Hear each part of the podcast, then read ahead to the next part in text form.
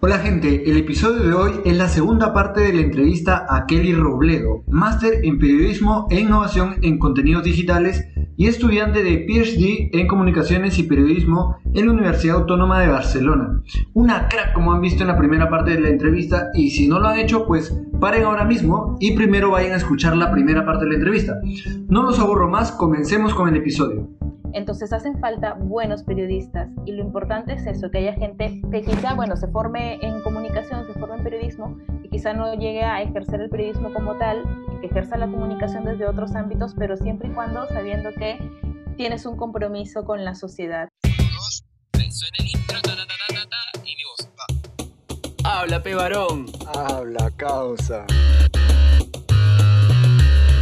Tú, que hablas de política y religión la pegan de filósofo también. Cumplí la abuela. En redes nomás paras peleando. ¿A colmo? Estás en... Nah. Ven pa' acá, bro. Pórate un poquito. Ya va bien, pues causa.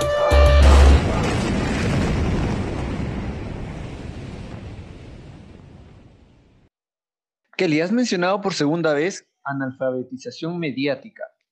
Me gustaría que nos definas y nos introduzcas este concepto ya que yo no lo conozco.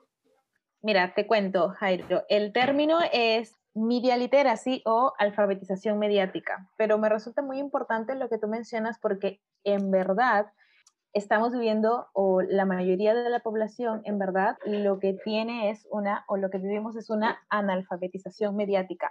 ¿Por qué? Porque carecemos de eh, competencias mediáticas, competencias digitales, competencias informacionales, perdón, que nos permiten, eh, número uno, acceder a las diversas tecnologías de la información y número dos, una vez de que se accede a esas tecnologías, no estamos siendo capaces de procesar adecuadamente la información que gracias a ellas estamos obteniendo. Entonces, la gran apuesta de los medios de comunicación, digámoslo así, eh, debería ser eh, por la alfabetización mediática. El periodismo, como lo mencionaba antes, tiene una naturaleza social. Entonces, las dinámicas o los procesos que se emprenden dentro de, esta profesión eh, deberían justamente apoyar a esto, a fomentar audiencias más críticas, a fomentar audiencias más activas.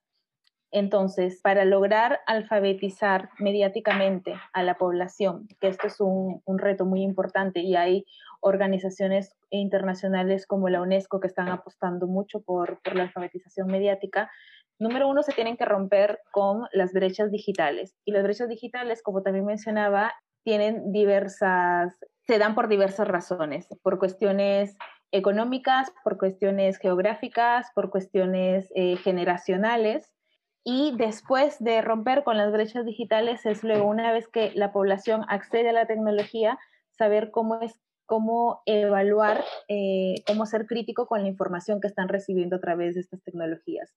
Y justamente lo que mencionaba era esto de, en medio de, una, de un contexto como el que estamos viviendo, eh, con, con, la pandemia y con la diversidad de información que ha, que ha circulado sobre el coronavirus, se empezó a hablar de que es un término que, surgió junto con lo que es la pandemia y en relación a esto, con la diversidad de, bulos, de, noticias falsas sobre el tema, que es en medio de esto que estamos viviendo de la, de la gran cantidad de información que existe, hablando de la infoxicación, nació el término de la infodemia, ¿no? Toda esta información que no está contrastada o que es información falsa sobre la pandemia.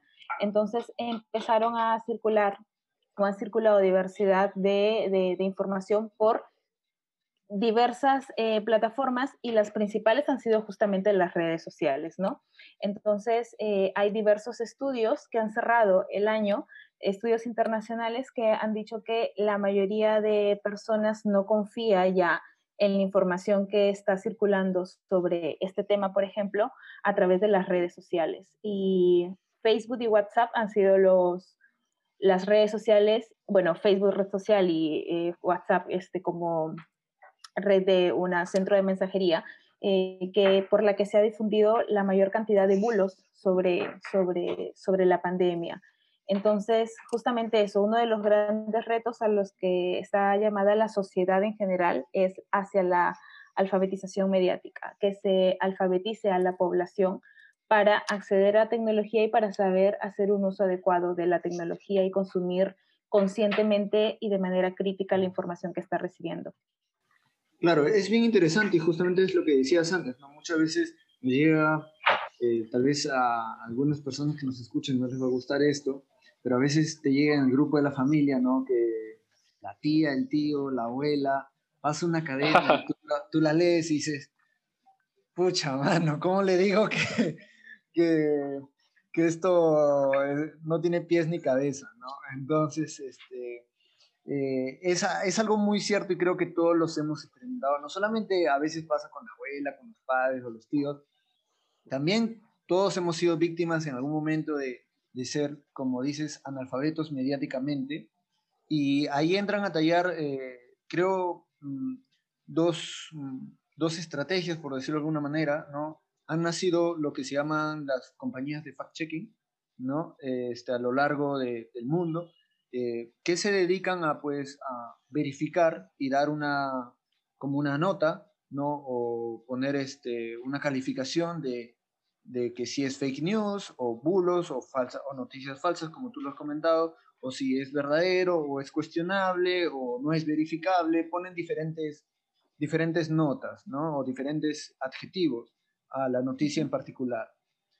Eh, con respecto a esto, lo cual a mí me parece una iniciativa, bueno, que ven la necesidad en la población de, que quieren tener algún tipo de verificación, como tú has dicho, que no es información verificada, corroborada y la gente quiere tener eh, esa confianza de que, oye, esto como ha sido verificado por tal compañía, que es una compañía de fact-checking, o bueno, ¿cómo se traduciría? De, de que verifica que sean hechos verdaderos, este, para que la gente tenga confianza en esa información, en esa noticia que está leyendo.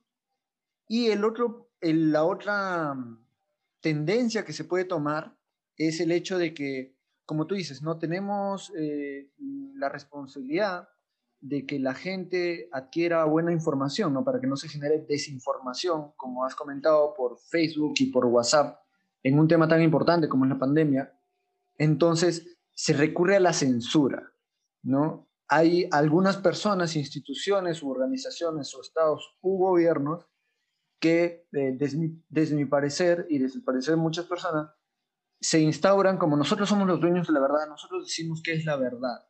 Por lo tanto, solamente va, va la información que nosotros consideramos como verdadera va a ser aquella que se va a poder transmitir. Son cosas también de las que ha mencionado Brian más temprano.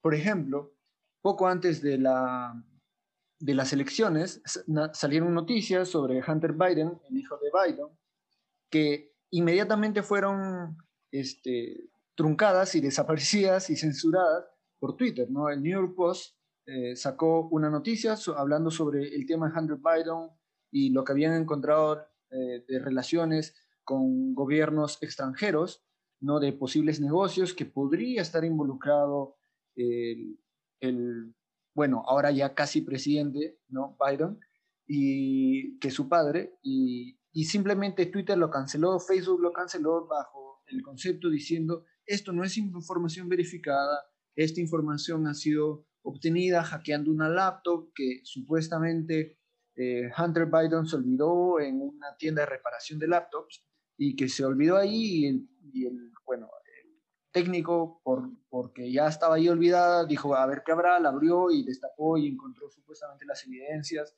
que incriminarían a Hunter Biden y posiblemente a su padre. Y por, por estas razones, dicen, como es material hackeado, material que no es verificado, pues lo truncan. Y dicen, este, y en ese momento, desde mi perspectiva, ellos están tomando, nosotros somos los verificadores de la verdad, ¿no? De lo que se, de lo que se puede transmitir, de lo que la gente puede escuchar o leer, y nosotros lo decidimos. Y en cambio se ve que son totalmente este, no, no consistentes, porque por el mismo tiempo salió una noticia sobre los impuestos de, Trump, y en ese tiempo pues mm, dijeron que la, dejaron que la noticia corra, que la noticia se transmita, que la noticia se comparta, que la gente comparta la noticia y, este, y no pusieron ninguna traba, por más que era información que no se, había obtenido legalmente y lo decía en la misma noticia, de cómo habían obtenido su información. Entonces, que eran medios muy similares a cómo se obtuvo la noticia sobre Hunter Biden. Yo creo que es bueno, como tú dices, y, creo que todos estaríamos de acuerdo en que las organizaciones o las personas a la hora de transmitir una información, pues tendrían que hacerlo con, con la mayor integridad posible, intentando ser lo más veraces posibles. Y el problema es, como tú sabes, si existe analfabetismo mediático en la sociedad. Entonces, hay personas malintencionadas o bien intencionadas, pues que se van a aprovechar de eso. ¿Tú cómo crees, o sea, tú ves positivo el hecho de que haya un, de que algunas personas quieran centralizar el poder de decidir este, qué es noticia, qué es no, qué es verdadero o no, o debería hacerse con iniciativas privadas como serían estas compañías de fact-checking, o simplemente eh, se debería esperar que la sociedad se alfabetice mediáticamente y poco a poco eh, pues la sociedad sea más capaz eh, de poder discriminar qué es correcto, o sea, o qué es verdadero, mejor dicho, y qué no, o cómo, cómo sería tu aproximación, ¿Qué, qué es lo que tú ves más recomendable. Bueno, gracias Jairo por, por, por los comentarios y por, por las preguntas. Eh, primero, para ah, comentando lo que, lo que mencionaba respecto al, fact-checking, que es la, verificación de datos, la verificación de la información. Eh, hace poco hice una, un, un, mapeo de, de, las diversas compañías de, fact-checking que hay, en concreto en, en Latinoamérica. Y gratamente encontré que hay muchas iniciativas en Latinoamérica, eh, muchos medios de comunicación que están dedicando grandes esfuerzos para trabajar en la línea de lo que es el, el fact-checking, armando una dependencia dentro del mismo medio especializada en ello y luego que hay, hay medios totalmente, medios creados específicamente para, eh, para la verificación. En Perú tenemos eh, Ojo Público, que tiene un espacio que se llama Ojo Biónico, que es justamente para centrado en lo que es la, el, el fact-checking. Eh, luego también tenemos, por ejemplo, en, en, Brasil el AOSFATOS, ¿bien? Luego tenemos Chequeando en Argentina, si no me equivoco.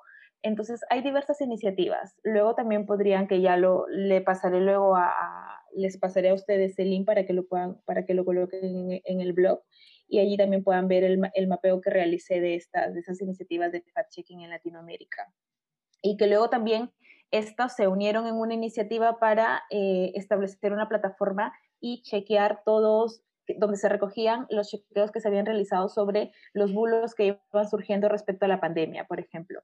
Entonces, es algo, es, es algo muy, muy interesante. Entonces, el fact-checking es, es, es una tendencia, digámoslo así, que está cobrando mayor relevancia en los últimos años debido a justamente eh, esta este aumento en el tráfico de información que existe, ¿no? Lo que mencionaba antes un poquito, de alguna forma estamos viviendo una infoxicación, ¿no? Porque tenemos, nos vemos expuestos a una gran cantidad inmensa de información y lo que y frente a esto nosotros no sabemos eh, número uno cuál elegir y luego nos, no sabemos exactamente si es que lo que hemos elegido es lo correcto o no si es que nos estamos informando adecuadamente o no si, y luego si en verdad estamos siendo críticos con, con la información que estamos que estamos leyendo. Por eso es muy importante este tipo de, de iniciativas que ayuden de alguna forma al público, eh, para que le aseguren al público estar consumiendo información, información, información real, información verificada. Y luego respecto a lo que, a lo que comentabas también, Jairo, que era el, el tema de la, de alguna forma de cómo es que, hasta qué punto, y este es un gran dilema, ¿no? Que existe, quién controla al controlador, ¿no? O sea, digámoslo así, quién es, el, que, quién es el que está verificando, ¿no? O sea, quién está verificando y luego, claro, que es muy importante que alguien nos diga eh, esta información está bien o está mal, este proceso lo han emprendido bien, adecuadamente y nos está asegurando que estamos recibiendo una adecuada información ahora. Pero claro, ¿quién se está asegurando de que en verdad eso lo están haciendo bien? Si es que al final eso no tiene una... Eh, algún, alguna ideología detrás o está, tiene, sigue cierta tendencia o no. Entonces, eso también es algo, eso es algo también muy, muy importante. Entonces, hay criterios o en líneas generales, a veces es muy importante, y eso es algo que yo les decía también mucho a, mis alumnos en clase, que a veces puede ser, pues resulta que está complicado, pero hay mucho detrás de volver a lo que es el sentido común, ¿no? Hay cuestiones que uno dice, el sentido común nos manda esto. E, en verdad, se debería, las cosas deberían ser así. Hay que, hay que hacer esto. Hasta en el momento de, si yo quiero, que es algo que mencionaba yo antes de cómo también dentro del proceso del periodismo, eh, cómo difundo la información, que también puede ser una información muy interesante, pero lo estoy, muy relevante, pero lo estoy presentando de una manera que no le resulte interesante al público, es cómo debería yo presentar esta información para que el público en verdad eh, se interese por, por consumirla. Entonces, es un, es, es, un poco de eso, ¿no? Es un poco de volver, de volver al, sentido, al sentido común eh, y ver este, este tipo de prácticas de, del periodismo de esto me dice que em, si veo todo este contexto, todo este background, todo lo que hay detrás, hace falta pues observar un poco más esto. No puede ser real si es que a este hecho le ha precedido este otro, pues creo que es necesario verificar esto. Pues vamos a consultar esta fuente. Vamos a consultar también esta otra fuente. Eso es responsabilidad que no solamente atañe, y eso es algo de lo que comentaba Jairo, que no solamente le atañe a... Está bien que hayan iniciativas privadas, y eso, eso, está, eso está muy bueno, está bien que, que hayan medios que se interesen por ello, pero también es lo que atañe también a los gobiernos eh, de, manera, de, manera gubernamental también se tienen que interesar por esto, por promover este tipo de, de prácticas éticas en, el periodismo. Luego también es algo que atañe a lo que es a, la misma población. Y, y, eso va en la línea de lo que de lo que menciona de lo que mencionábamos también antes no a quién no le ha pasado esto de que si nuestra tía nos envió esto entonces y a mí también me ha pasado y, decir de alguna forma nosotros que tenemos eh, cierta formación podemos decir que de alguna forma estamos más alfabetizados mediáticamente que otras personas y también podemos contribuir a que se alfabeticen las otras personas. Me ha tocado decirle a algún familiar y decirle, ¿es esa información chequeada en verdad? Pues corrobóralo con esto, revisa esto, ¿cuál es la fuente? Si ni siquiera sabes cuál es la fuente, si ni siquiera sabes cuál es el medio del, que te estás informando, eh, si no hay un profesional que está detrás diciendo, si simplemente te presentan la información, pero no te dicen que hay un médico que está diciendo esto, que dice esto, que trabaja aquí, que ha hecho tales investigaciones, entonces pues vale la pena por sentido común de nuevo es tener esa curiosidad, ¿no? Esa curiosidad innata también en el ser humano de seguir consultando, ver, ver y no, y no ser parte de esta dinámica, de este círculo vicioso, porque al final estamos contribuyendo nosotros a que más personas se estén desinformando digámoslo así. Entonces, es, es, eso lo que, nos hace, lo que nos hace mucha falta ahora. Y las iniciativas de fact-checking, eh, como les decía, es, es muy importante aquí eh, el uso, el esfuerzo humano. Aquí en el fact-checking al final confluye los esfuerzos humanos y el esfuerzo también tecnológico, ¿no? Para, para al final ofrecer al público una información que, que está, que, que, que es real, que está verificada. Una última pregunta respecto al tema. Mi duda es, por ejemplo, hay algunas personas defensoras de la censura, ¿no? De que no se puede permitir la desinformación, por lo tanto vamos a censurar todo lo que nosotros calificamos como desinformación o fake news, ¿no? Entonces, ¿tú ves necesaria la censura este, para poder eh, mejorar esta alfabetización, para que supuestamente solamente proveer de buena información al, al público o, o, la ves negativa? ¿Cuál es tu opinión sobre el tema? Gracias, es, es, muy, es muy importante, es muy interesante tu, tu pregunta. Yo creo que más allá, no deberíamos hablar en sí de, eh, aunque lamentablemente se llega a eso, justamente a lo que es la censura, pero no deberíamos llegar al punto de la censura. Siempre siempre se ha luchado en el campo de la información por justamente la libertad de expresión, ¿no? Por la libertad de información.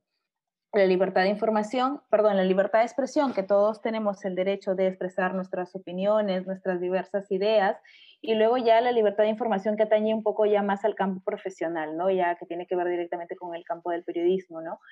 Tienes la libertad de informar, pero entiéndase también la libertad con, la, con el carácter de responsabilidad también de tú cómo estás, de cómo estás informando. Entonces, en este sentido, más allá de hablar de censura en este campo, deberíamos hablar de ciertos criterios o ciertos límites, digámoslo así, no de no, no informes o no digas lo que, lo que tú piensas o no, o no transmitas esta información, sino de transmite efectivamente esta información siempre y cuando sepas que es una información eh, que, es, que, es, que, es real, ¿no? que es una información que tiene o que tiene detrás todo un trabajo, un proceso, ha sido todo un proceso riguroso ¿no? para, para llegar a, tal producto. Entonces, porque igual eh, podemos no sé, confundir quizá, quizá los términos con lo que es la, censura. Creo que no deberíamos hablar de una censura, sino deberíamos hablar de establecer ciertos límites que al final también versan dentro de lo que es el sentido común. Como medio de información, tengo la libertad de informar, de expresar, de contarle al público sobre tales hechos, sobre tal realidad, pero eh, también con ciertos límites en, el sentido de el límite, mi límite tiene que ser el llegar a contar la verdad y no ir más allá de eso, ¿no? Entonces creo que eso es, eh, a eso es a lo que a lo que se debería apuntar. Porque luego ya si hablamos de censura, ya estaríamos hablando también ya luego de, otros, de otros campos que tienen que ver ya con que le prohíbes que hay algunos gobiernos, y todos lo sabemos, eh, por ejemplo en Latinoamérica, que te dice, si tú no estás hablando en la línea de lo, de lo que piensa el gobierno, pues tu programa radial lo cancelamos y se va del aire y ya está. Entonces ahí estaríamos hablando, por ejemplo, de, de ese tipo de, de, censura. O tú no puedes tocar este tema. Si es que tú es, no puedes. La censura debería ser, que eso mucho también, luego hay otros también que confunden el término de censura o autocensura, que lo dicen, que hay gente que, o hay periodistas que se tienen que autocensurar para no tocar cierto tema, con eso, eso, no, eso no estoy de acuerdo, pero sí estoy de acuerdo con decir que uno tiene que saber también los límites, hasta dónde llegar. Yo creo que los límites son justamente eso, ¿no? La verdad, o sea, yo tengo que llegar hasta aquí. Y si yo voy a expresar, expresar mi opinión, pues debo presentar con ciertos argumentos que me estén respaldando. Y si no tengo, y si sé, o sea, que es algo sobre mi idea, el, lo que versa mi, mi pensamiento, pues decir, dejar claro qué es lo que yo estoy pensando y lo que yo pienso que es mi, eh, y que es mi opinión, pero no tratar de imponerlo. Perfecto, yo creo, que muchachos, esta conversación está realmente profunda para toda la gente que nos escucha, sabe que nuestro podcast suele durar una hora, pero yo estoy inmerso completamente en la, en la, en la comunicación, yo creo que da para, incluso, lo voy a proponer de una vez, eh, estamos, estamos ya 3 de, de enero, yo, en lo que estimo que estos días de enero van a ser muy agitados por todo el tema de Estados Unidos y da para una segunda, un segundo capítulo de esto. Pero ahora quiero, ya después que hemos hablado de Estados Unidos, de España, hemos citado algunos libros, quiero ir terminando poniendo un caso complejo, reciente también, pero ya de nuestra realidad como peruanos. Voy a dar primero el siguiente dato de el portal Somos Periodismo, que está conformado por periodistas y alumnos y docentes de la PUC, de la Universidad Pontificia Católica del Perú, que dice lo siguiente, tres medios concentran el 84% del mercado de las comunicaciones en el Perú. Ese es el primer dato que quiero dar textual. Recuerden siempre que todos estos enlaces están en el blog. El segundo dato del portal Infórmate Perú, desde el 2018 el gobierno de Martín Vizcarra ha gastado 222 millones de soles pagados a medios por con el concepto de publicidad estatal, lo que comúnmente acá en Perú, en Twitter, se puede conocer popularmente como la mermelada del Estado. Dicho esto, estos datos, que, tres, que hay concentración, en el Perú existe una concentración de medios, que además el Estado ha estado desembolsando por concepto de publicidad estatal varios cientos de millones de soles, que no es una cifra, una cifra pequeña. Además, otro dato es que cuando empezó la cuarentena aquí en Perú, se empezó, se trajo un, programa económico que se llama Reactiva Perú, que lograba otorgar hasta 10 millones de soles a empresas para que pues siguieran operando y, evitar el tema de despidos, el tema de, un colapso económico, ¿no? Entonces, entonces, estas empresas también han sido beneficiadas. De hecho, antes eh, de que saliera, de que fuera vacado el presidente Vizcarra, también él otorgó un poco más de, mermelada, entre comillas, como se le conoce. ¿Por qué lo menciono?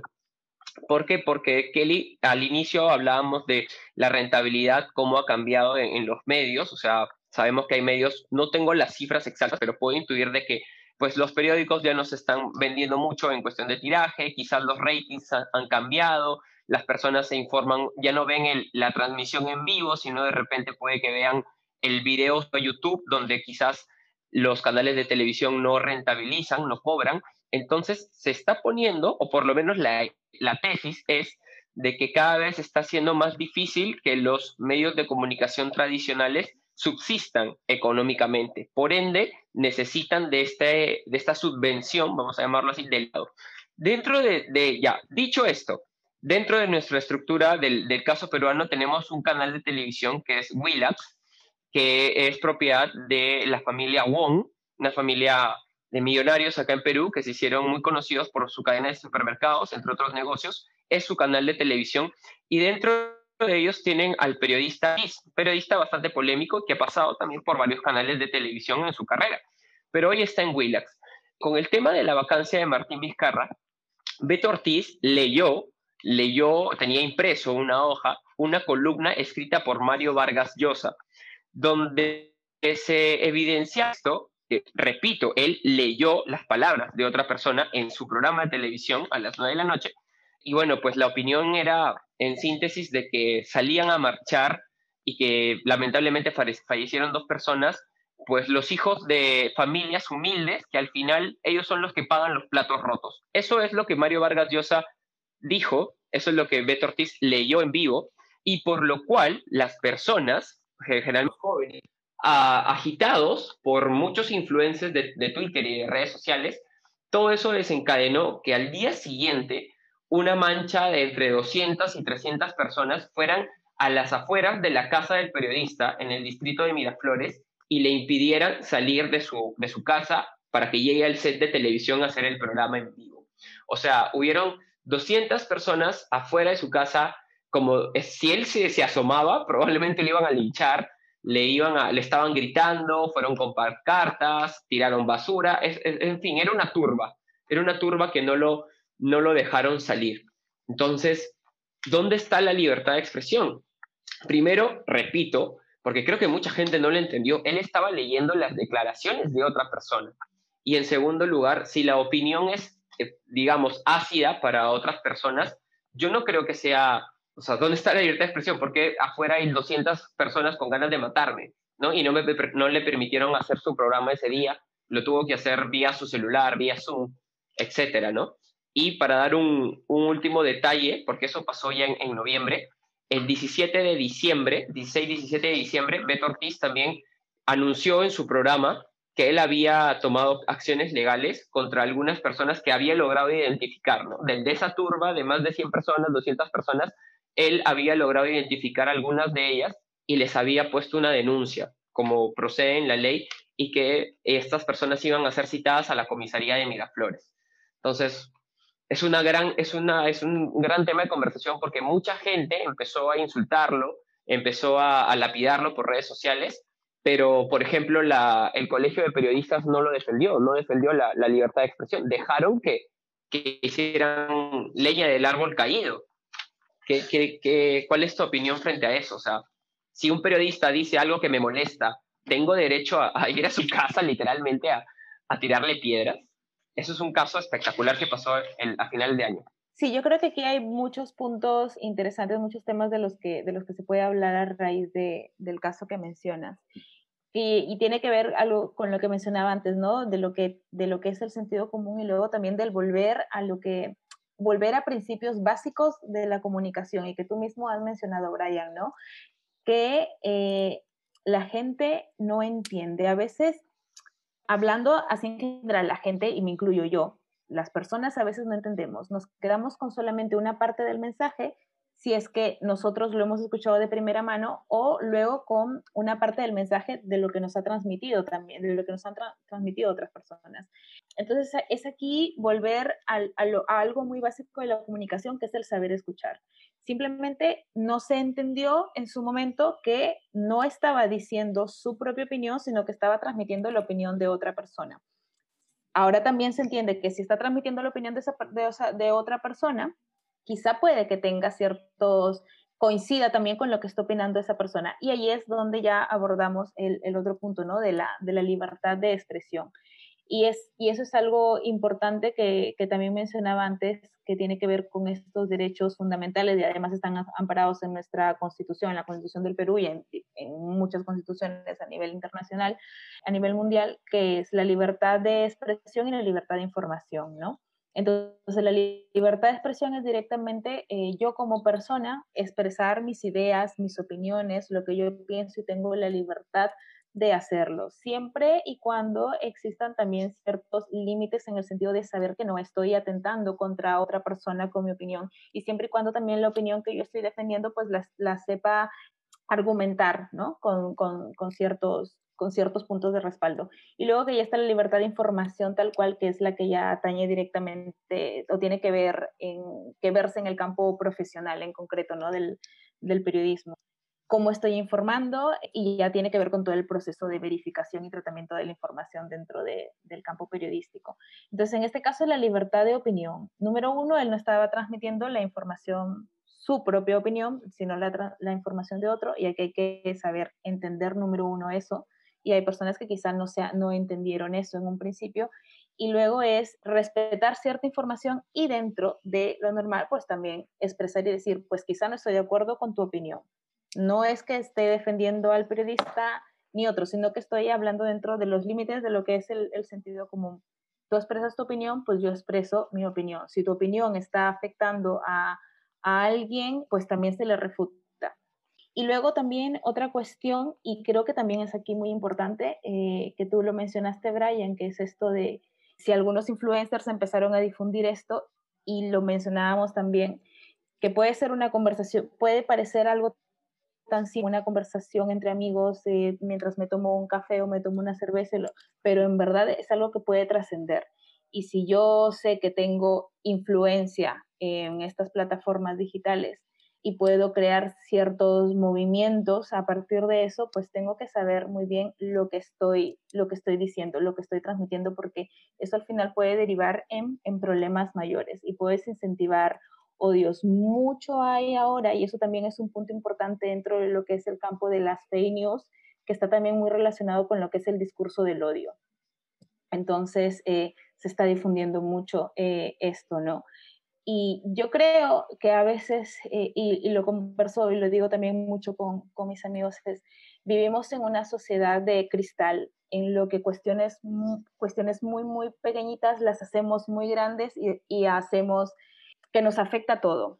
Obviamente no hay que trivializar ni, ni decir que hay hechos sociales que nos afectan y que en verdad merecen que la gente se movilice, que se luche por esos derechos, pero luego también hay otras cuestiones a las que les damos una importancia que no se les debería dar, una importancia mayor. Entonces, es muy importante eso. Si yo tengo un poder de alguna forma de influencia sobre otras personas, pues tengo que cuidar mucho lo que estoy diciendo. Y es eso, ¿no? Tengo mi libertad de expresión sí. y lo que comentábamos con Jairo es, los límites deberían, los, no, de, no hablar de censura, sino de límites. Mi límite es hasta, hasta el punto en el que estoy diciendo la verdad, hasta el punto en el que no estoy llegando a dañar a otra persona.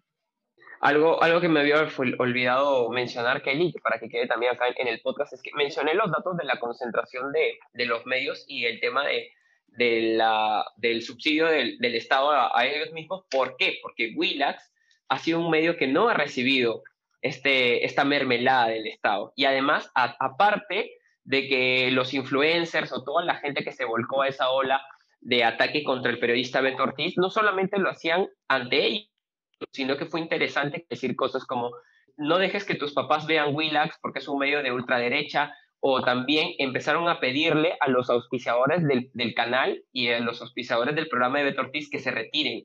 Incluso también, como yo comentaba, este es un canal propiedad de la familia Wong, de los empresarios de la familia Wong, que tienen eh, ahora un tema de, de, centros comerciales en Lima, por ejemplo, Lima Plaza Norte, que es un, centro comercial que mueve millones de soles, con un montón de tiendas y marcas, y la gente empezó a, a hacerle boicot, o sea, esto terminó siendo una protesta una manifestación, digamos, una turba fuera de la casa de Beto Ortiz y al mismo tiempo un, un boicot económico porque se retiraron algunos, algunos auspiciadores del programa y aparte de eso, eh, la gente estaba diciendo, oye, ¿saben qué? Quitemos, vamos a molestarlo a su casa, vamos a quitarle auspiciadores y, no, y vamos a perjudicar al dueño del canal para que la gente no vaya a su centro comercial. Y da, da a entender lo que tú dices, ¿no? Con una sociedad de cristal. Yo comparto eso y ahora expreso mi opinión de que no puede ser tan, tan increíble de que las personas no se hayan dado cuenta de que él, con hoja en mano, con un texto impreso de Mario Vargas Llosa, no pudieran darse cuenta que no era su opinión. Y además me parece súper interesante porque mucha gente empezó a, transmitir las declaraciones de Beto Ortiz, pero en un video editado, porque ese video dura, bueno, toda la declaración, más de cinco minutos, y la gente empezó a cortar el video, subirlo en TikTok, subirlo en estados, donde simplemente te, te, te enmarcan la parte quizás más hiriente de los comentarios, pero en ningún momento la gente se toma el trabajo de ir a ver el video completo, donde eh, Beto Ortiz especifica que va a leer una columna de opinión de Mario Vargas Llosa. Entonces, wow, increíble cómo todas estas cosas sí pueden terminar, como tú dices, no es simplemente una, conversación de café, pueden terminar en, en, violencia, es discurso de odio, y vamos a ver qué ocurre el, el 6. Bueno, Kelly, eso es lo que yo tenía para comentar sobre el tema peruano. Yo creo que sería interesante que lo, que lo tengas mapeado, de repente lo puedes llevar a, tu salón alguna discusión con, con, con, los profesionales con los que estás estudiando tu doctorado. Me imagino que también será algún caso de estudio nuevamente si vuelves a, a dar cátedra, porque es, es, ha sido algo histórico para el periodismo peruano, creo yo. Y ya por fin hemos llegado a, a la parte final de, de, este podcast. Muchísimas gracias a todas las personas que han llegado este, hasta aquí. Creo que hemos doblado el tiempo usual de los, de los episodios, ¿no, Jairo? Hemos, hemos llegado al doble, casi. Eh, sí, creo que vamos bastante cerca de ese punto. Ya. Tenemos unas preguntas y la, y la primera pregunta... Actualmente, re, debido a la revolución del Internet, pues mucha gente de hecho, nosotros caemos en esa categoría, ¿no? Ponemos un podcast, un canal de YouTube, lo que sea, y pues intentamos informar a la gente porque, como hemos hablado en analfabetismo mediático, nosotros identificamos ese problema y, y queremos hacer algo para aportar de una forma positiva en, en solucionar el, el, tema, ¿no?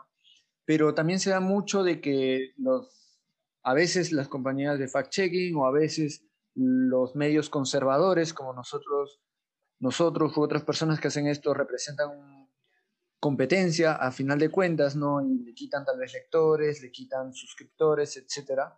Entonces muchas veces son, como ya hemos hablado, censurados o muchas veces simplemente no, son no somos o no son tomados en cuenta seriamente por la sociedad, ¿no? Porque dicen, ah, si no viene de un medio tradicional, reputado, con, con, muchos años de tradición, entonces no es de confianza. Entonces, nuestra pregunta sería, ¿qué tiene que pasar para que un periodista digital totalmente independiente, que a veces, en mi caso, por ejemplo, yo, yo soy ingeniero, ¿no? Entonces yo estoy en otro rumbo, en, otro, en otra área completamente, ¿qué tiene que pasar para que un periodista independiente o una persona que desea informar sea, pueda ser legítimo? O por, eh, y, si, y, y si no lo es, ¿Qué tiene que pasar para que pueda ser legítimo y tenga confianza en la sociedad de que brinda una información veraz, como tú has comentado? Bueno, sí, volvemos a, a, a un punto que mencionábamos también al, al, principio cuando, cuando hablábamos o tratábamos de desarrollar un concepto sobre, sobre periodismo en la línea de quienes lo pueden ejercer, pues efectivamente el periodismo tiene que ser ejercido por las personas, por los profesionales que han sido formados para ello. Eh, aunque se hable mucho ahora de periodismo ciudadano, lo cierto es que es muy importante efectivamente que, que se le brinde la oportunidad al, al, público para que participe dentro de este flujo de información, pero siempre y cuando estableciendo los límites, digámoslo así, de al final quienes hacen ese esfuerzo de recoger la información, de tratarla, de verificarla y luego ponerle forma para, para difundirla, pues efectivamente son eh, los periodistas, porque están formados para, para ello. Ahora, ¿qué tiene que pasar para que sean legítimos? Aquí hablamos y quizá Brian lo, lo recuerde de, de, nuestros estudios cuando nos hablaban sobre la autoritas y la potestas, ¿no? Entonces, claro, claro por supuesto. Eh, claro, una cosa es eh, que tú por, eh, por autoridad tienes esta, eh, en este caso, ¿no? El, periodista que tiene su, la formación profesional para poder decir algo y tú le crees por eso, y luego está la potestas, que es algo también que tú te lo has ganado. Entonces, em, que alguien reconoce que tú sabes sobre el tema o que tú, eh, bueno, eh, dominas ese ámbito, porque en verdad tú te, tú te lo has ganado también haciendo eso. Entonces, deberían confluir los dos puntos aquí. Tú te has ganado eso por la formación profesional que tienes, pero luego también por la trayectoria. A ver, obviamente hay gente que empieza, hay profesionales que empiezan, pero aquí es algo que también mencionábamos antes, ¿no? Es la calidad de la, de la información. Si tú te esfuerzas por producir algo que sea de calidad, en el campo periodístico en concreto, ¿no? Que es algo de calidad, que es una información chequeada, que cuenta con diversidad de fuentes, que estás tratando de mostrar las diferentes caras sobre el asunto que estás abordando, ¿no? Eh, que entrevistas a tal persona y así no sea, no tenga la misma opinión, pues también estás entrevistando a la otra persona, así no sea, así no coincida con tus propias ideas, las tuyas como periodista, también igual estás dando voz a esa persona. Entonces, si tienes esta diversidad, esta variedad de fuentes eh, y de aristas para, abordar una información, pues te vas ganando justamente eso, ¿no? La, la potestas, la, idea de, que tú puedes, este, de que no solo te lo has ganado porque lo, lo, hiciste, porque tienes esa formación, sino porque también en la práctica lo estás haciendo. Por eso también decíamos al principio que el periodismo es una profesión, pero también es un oficio. Son las dos cosas, tienen que confluir también que concluir ambas cuestiones. Ahora tenemos las plataformas digitales que nos ayudan a, llegar a muchas más personas. Entonces hay que usarlas adecuadamente, ¿no? Igual es un poquito, estamos en la era digital, pero es un poquito también volver a, a, cuestiones muy, muy sencillas. Pero es eso, recurrir a la calidad, despertar el interés del público, ¿no? Presentar como algo, algo que es relevante, que es importante para la sociedad, como algo también, presentarlo de manera, de manera interesante. Yo te hago una pregunta respecto a, eh, en respecto a tu, respuesta, Kelly, sobre todo con el tema de protestas. ¿Tú crees, en lo personal, que un periodista, un profesional que empieza a dar formación vía YouTube, vamos a ser bien específico que YouTube, lo legitima una cantidad de suscriptores, digamos, una persona que está llegando a 300.000 a 300.000 personas, de alguna manera ese es síntoma o, signo de que tiene alguna potestad, haber llegado a, tantas, a tantos miles de suscriptores. Porque mucha gente, para muchas personas, y yo, yo que me dedico en el marketing también, ahorita, eh, antes quizás tener una maestría o tener tu cartón era súper importante, pero ahora las empresas eh, buscan a alguien que tiene, oye, fulanito tiene un millón de seguidores en YouTube. Eso ya lo legitima por algo. O sea, me, me, no sé si me, me, dejo entender bien, pero quizás ahora parte de, garantizar o legitimar esas potestas es, oye, mira, a mí me siguen y creen en mí un millón de personas, 300 mil personas. ¿Tú qué opinas sobre ese tipo de legitimidad de, de la cantidad de gente que te siga? ¿Para ti es válido o no? Yo creo que es un indicador o es uno de los indicadores que pueden validar esto, pero no es un indicador que debe leerse solo. Me refiero a que a la par de que está bien, puede tener muchos seguidores y ese es un indicador, pero es un indicador que no debe, que no debe analizarse solo, que no debe contemplarse solo, sino que a la par también tiene que verse con el contenido que estás ofreciendo. Porque, a ver, me pasó, me pasó a mí cuando estuve analizando un caso de estudio hace, hace un tiempo de, no recuerdo ahora mismo el nombre, de unos de unos perfiles de Instagram eh, creados, creo que eran por inteligencia artificial, que se habían desarrollado unos personajes que eran unos cantantes, pero que en verdad no existían. O sea, no, er, no existían, pero tenían millones y millones de seguidores. Entonces, tienen hasta fotografías, vídeos y todo, pero son personajes artificiales que en verdad no existen.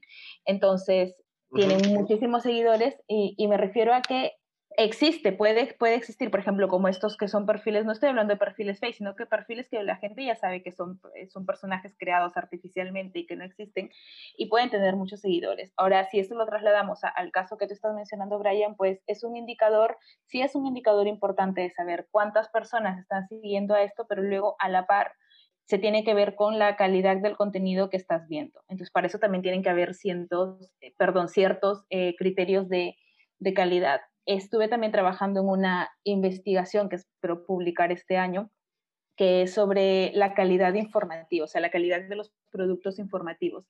Entonces, he visto que para medir de alguna forma o para tratar de acercarnos a la calidad de un producto informativo, pues son muchísimos indicadores que tienen que leerse a la par. Entonces, en este caso, por ejemplo, la cantidad de seguidores es un indicador, pero no es un indicador que sea independiente a los otros, sino que tiene que leerse a la par también con otros. Entonces, es muy importante ver también cuál es el tipo de contenido que se está, que se está manejando, que, se está, claro, que, está gestionando este, este personaje en este caso. Bueno, creo que con eso ya sería todo por el día de hoy. Creo que hemos hecho demasiadas preguntas a Kelly, Kelly es muy paciente. Entonces te queremos agradecer por, por todas las molestias que, que, ha mm, sido el hecho de poder realizar este podcast y muchas gracias por, por colaborar con nosotros en nuestra iniciativa.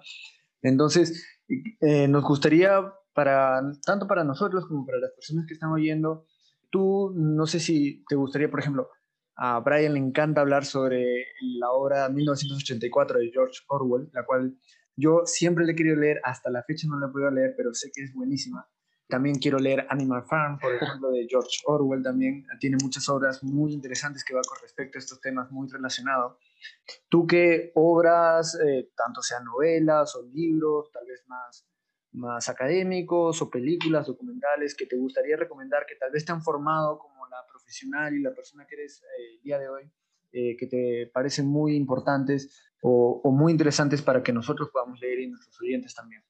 Bueno, igual dejarles unas, unas pequeñas recomendaciones y, por ejemplo, y esto es algo que me imagino que quizá ustedes también lo, lo han visto, que es un documental que está en Netflix, que es el, eh, el dilema de las redes sociales, que es muy interesante para ver porque justamente se habla de eh, el tratamiento que hacen de nuestros datos y creo que es muy importante porque va en línea de lo que comentábamos también sobre la alfabetización mediática, porque la gente le falta, a las personas nos falta saber qué es lo que está pasando. en el tratamiento que hacen de nuestros datos en, en, las diversas, en esas plataformas digitales. Y ese documental nos ayuda a acercarnos un poco a, a esa realidad.